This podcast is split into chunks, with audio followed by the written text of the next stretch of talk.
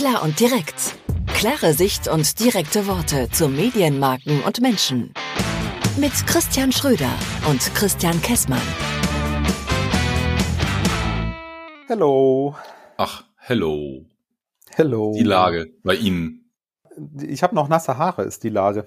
Ich, glaube, ich, war, ich war tatsächlich äh, kürzlich noch unter der Dusche. Hm, hm, okay. Ähm, Und vorher beim Sport. und wie war's? Atemlos. Ach, da singt er wieder. Da singt er wieder. Ähm, Ja. Ich habe heute Morgen was gelesen, da wollte ich mit dir drüber reden. Oh, Mhm. okay. Und Heute Morgen. ja, ich habe es heute Morgen gelesen. Ich habe dann irgendwann gerade mal geguckt. Veröffentlicht worden ist das Ganze gestern Abend 21 Uhr irgendwas. Jedenfalls auf der Quelle, wo ich es gelesen habe. Das habe ich nicht mehr gelesen. Und seitdem ich das gelesen habe, geistern mir so zwei, drei Fragen zum Thema, wie verbinde ich meine Marke mit irgendwas durch den Kopf. Ähm, ich fange einfach mal an. Ich habe gelesen, dass äh, der Gründer und Inhaber von Patagonia seine Firma äh, zu 100 Prozent in eine Stiftung überführt hat und jetzt alle Gewinne in Anführungszeichen dem Klimaschutz äh, zur Verfügung stellt. Also er ist da äh, irgendwie im Prinzip raus. Ähm, Ja, das habe ich am Rande irgendwie auch mitbekommen. Ich habe irgendwo eine Headline gelesen, die hieß, ähm, er hat das Unternehmen verschenkt. Ja, ja, genau, genau. Also er hat im Prinzip gesagt, äh, mein Unternehmen ist drei Milliarden, äh, drei Milliarden wahrscheinlich Dollar wert. Äh, wir machen jedes Jahr äh, 100 Millionen Gewinn und ich verschenke meine Firma jetzt an eine Stiftung, äh, in Klammern wahrscheinlich jahrelang genug Geld verdient. Und ähm, alles, was an Gewinn erwirtschaftet wird, die nicht ins Fortführen der Firma geht, wird in den Klimaschutz investiert.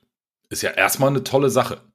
So, genau, sowas wollte ich auch gerade sagen. Ja. So, ich, ich frage mich, her, ja, ich frag mich jetzt aber gerade, ist das wirklich so eine tolle Sache? Ähm, die Firma Patagonia ist ja schon diverse Male durch, ich sag mal, coole PR-Stunts aufgefallen. Die haben auch mal zum, zum Black Friday irgendwann so, so eine Anzeige rausgehauen. Kauf dir keine neue Jacke, lass deine alte lieber reparieren und so weiter und so fort. Also Nachhaltigkeit steht, War, war das Patagonia? Ja. habe ich extra heute Morgen Okay. auch nochmal gelesen. Ähm, Ah ja, okay. Mhm. äh, Ich dachte, das wär, ich hätte jetzt gedacht, das wäre irgendwie einer von den anderen Nee, großen. investieren hier, auch äh, unglaublich viel in die Reparaturenabteilung und so weiter und so fort. mhm. Finde find ich alles ganz cool. Ich frage mich, die Sachen, die, die, die Sachen von denen sind ja auch tatsächlich sehr hochwertig. ja, und sehr teuer, Also ich, muss man ja auch mal Ja. sagen. naja gut, dann wahrscheinlich aber berechtigt, weil wenn was lange hält, ähm, So, und meine Frage ist jetzt an dich, warum macht das nicht einfach, sondern nutzt es noch als PR-Maßnahme, PR-Info, äh, m- äh, Aufmerksamkeitsding. Also wenn er, äh, wenn, wenn er seine Firma, so wie du gerade sagst, verschenkt, ist ja alles schön und gut. Er invest äh, oder es wird dann alles für den Klimaschutz ähm, genutzt, auch alles schön, ist, ist total Mhm. toll. Aber warum erzählt er das noch so groß? Warum wird das so an die große Glocke gehängt? Ähm, ist jetzt mal eine offene Frage an dich. Ist, also du kannst es Ich nicht glaube- beantworten. Meine Frage ist, warum nee, glaubst du? nee, macht nee, er aber das? es, es, ist- es ist ja ein bisschen Spekulation, das stimmt schon, aber ähm, ich glaube tatsächlich, wenn jemand das so macht, dann ist, also dann ist das, ähm, der, ist Überzeugungstäter. Ja, Ähm, Ich hab's, ich hab's wie gesagt medial nur ganz kurz am Rande mitbekommen. Also das ist ja auch ein älterer Herr, dem dieses 83 Unternehmen, oder so. Äh, gehört. So, ne? Also das ist ja jetzt ja nicht irgendwie ein Startup und äh, nach drei Jahren Exit und so weiter, wo es darum geht, erstmal schnell schön skalieren, Gewinn maximieren und dann Bude verkaufen, sondern der hat das ja ewig so gemacht und der hat diesen Kurs ja auch schon lange so gefahren. Das heißt, der ist ja wirklich von seinem Tun überzeugt. So, und wenn das so ist, dann finde ich, ist das ja extrem glaubwürdig, wenn dann auch eine PR greift im Sinne von tue Gutes und rede darüber. okay. Ähm, akzeptiert. weil dann, weil dann kriegen es halt auch Leute mit und dann ist es tatsächlich ein Stück weit auch, äh, auch so, so, so ein Vorbildding, würde ich jetzt mal sagen. Okay. Im gleichen Zuge habe ich mir dann die Frage gestellt, wir reisen jetzt mal in der Zeit ein bisschen zurück, so auf Ende Februar irgendwann. Da hat ja eigentlich jede Marke das eigene Logo blau-gelb eingefärbt. Ja. Wenn man das jetzt mal vergleicht, also ich, da habe ich auch drüber Ja, es sind nach. ja zwei- ja, es sind zwei verschiedene Paar Schuhe, Ja. aber es geht eigentlich in die gleiche Richtung. Ich mache irgendwas, weil es gerade extrem Ja. cool ankommen kann. Ähm, ja. aber äh, deine Meinung zu den blau-gelben Logos? Äh, da gibt es zwei Themen. Es gibt die blau-gelben Logos und es gibt äh, Ende letzten Jahres die große Impfkampagne, wo sich Stimmt. alle Unternehmen beteiligt Stimmt. haben. Die, die gab es ja auch noch. Ähm, so, meine Meinung zu den blau-gelben Logos, ja, Stimmt, Impfkampagne hatte ich jetzt schon wieder total verdrängt, aber es geht genau in die gleiche Richtung. Es Genau, wo, wo sie ja alle ihre, ihre Logos angepasst oder Claims verändert ja. haben und so weiter.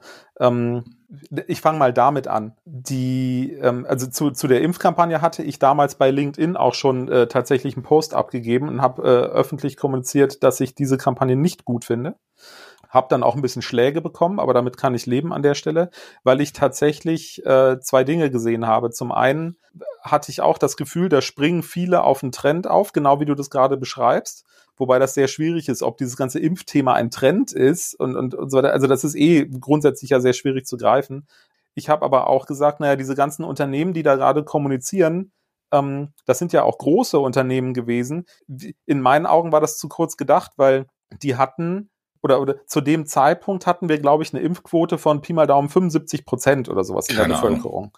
Wenn, wenn ich es wenn ich so, so richtig im Sinn habe. Irgendwie so diese Größenordnung. Und dann habe ich gesagt, naja, wenn 25 Prozent der Bevölkerung nicht geimpft sind, dann sind auch in großen Unternehmen 25 Prozent der Belegschaft nicht geimpft. So, und dann geht mein Arbeitgeber hin und haut so eine Kampagne raus und bekennt sich da so öffentlich dazu. Mhm. Das heißt, da, da, das, das fand ich tatsächlich extrem schwierig und deshalb habe ich damals auch für uns als Agentur mich dem nicht angeschlossen. Viele Agenturen haben das dann auch gemacht und so. Und tatsächlich, wir sind eine sehr kleine Agentur aber ich weiß, dass auch in meiner kleinen Agentur 20 Prozent der Belegschaft nicht geimpft sind oder waren und bis heute nicht. So, ich habe aber auch gesagt, ähm, und deswegen beteilige ich mich nicht. Also ich finde so an, an so ein Ding aufzuspringen immer extrem schwierig. Und äh, das blau-gelbe Logo in, im Frühjahr, im Februar, ähm, ich glaube, prominentestes Beispiel war ja Edeka. Mhm. Ähm, die haben ja einen riesen Shitstorm darauf bekommen. Da ging es aber nicht nur um das Logo, sondern die haben ja dann, glaube ich, irgendwie noch so einen Claim gemacht, äh, äh, Freiheit ist ein Lebensmittel. Da habe ich damals Puh. auch nur drunter geschrieben, also wer hat denn da nicht drüber nachgedacht? Ja. Das ist, ähm, ich, ich finde, das geht gar nicht. Und das hat auch tatsächlich nichts mit Haltung zu tun. Und darum geht es, glaube ich, an der Stelle, dass ähm, so jemand wie der Patagonia-Gründer, ähm, der sein Leben lang für etwas brennt und lebt und, und sein ganzes Tun danach ausrichtet. Ich muss zugeben, ich habe mich mit Patagonia nicht so intensiv beschäftigt, aber so wie ich das jetzt wahrnehme und so wie ich diese Marke immer wahrgenommen habe, die scheinen ja von Grunde auf davon überzeugt zu sein, dass dieser Weg, den sie da gehen, der richtige ist. Also ist das eine Haltung. Und ähm, wenn ein Edeka da mal sagt, Freiheit ist ein Lebensmittel oder wenn sich 100 große deutsche Unternehmen alle der Impfkampagne anschließen, dann hat das in meinen Augen nichts mit Haltung zu tun, sondern, sondern das ist ein das ist irgendwie ein, ein kurzfristiges, ich versuche aus einem Thema, was gerade massenmedial relevant ist, irgendwie noch Profit zu schlagen. Ich weiß, das ist eine Unterstellung, wird der ein oder andere jetzt sagen, jetzt unterstellt er denen was.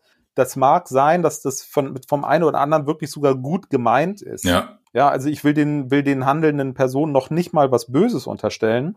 Nichtsdestotrotz es ist für mich dann nicht zu Ende gedacht. Naja, ist ja auch ein Unterschied. Also wenn, wenn äh, jemand, der sein Logo ähm, blau-gelb einfärbt, versus ich spende irgendwas an Flüchtlinge oder äh, Ukraine-Opfer äh, oder sonst irgendwas. Ähm, ja.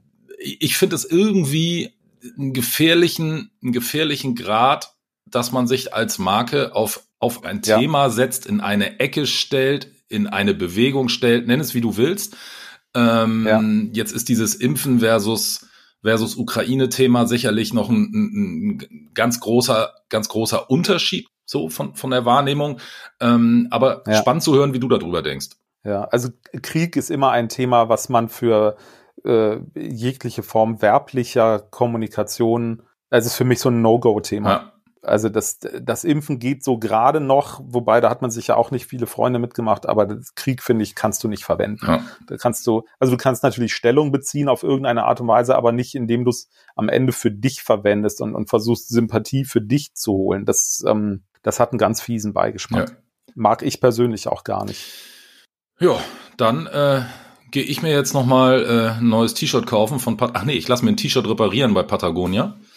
Der musste aber erstmal ein Patagonia-T-Shirt für haben. Ich frage einfach mal. Weil eins von H weil eins von H&M werden die, glaube ich, nicht reparieren. Ja, aber kann man ja mal fragen. Nein, Spaß beiseite. Wir wollten ja noch, ähm, wir wollten ja noch was, was Neues bei uns hier im Podcast machen.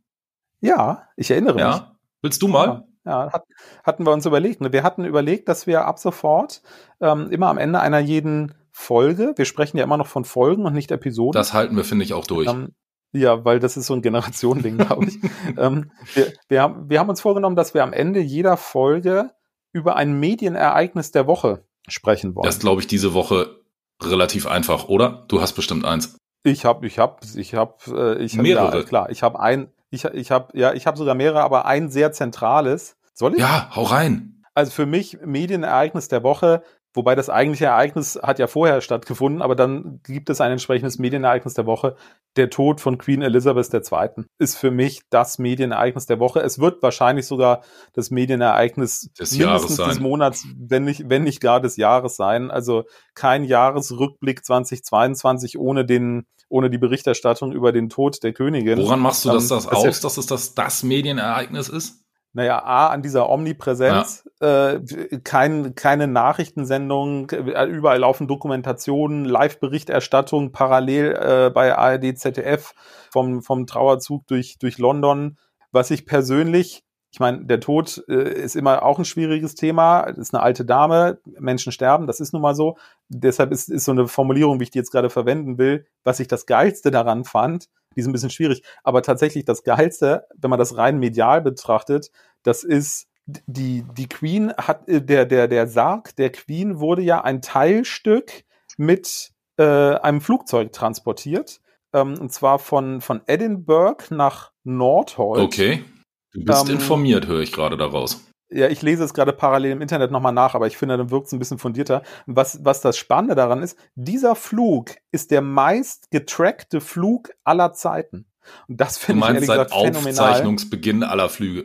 Ja, So ungefähr. gut. äh, Ich unterstelle aber mal, dass als Leonardo da Vinci mit seinem Ding da durch den Himmel geflogen ist, da haben die, also, na, da waren da auch noch nicht so viele am Start, die das mitgekriegt haben. Aber tatsächlich, da haben auf flightradar24.com, und das ist ja nur eine von mehreren solcher Seiten, wo du das äh, beobachten kannst, haben fünf Millionen Menschen diesen Flug getrackt.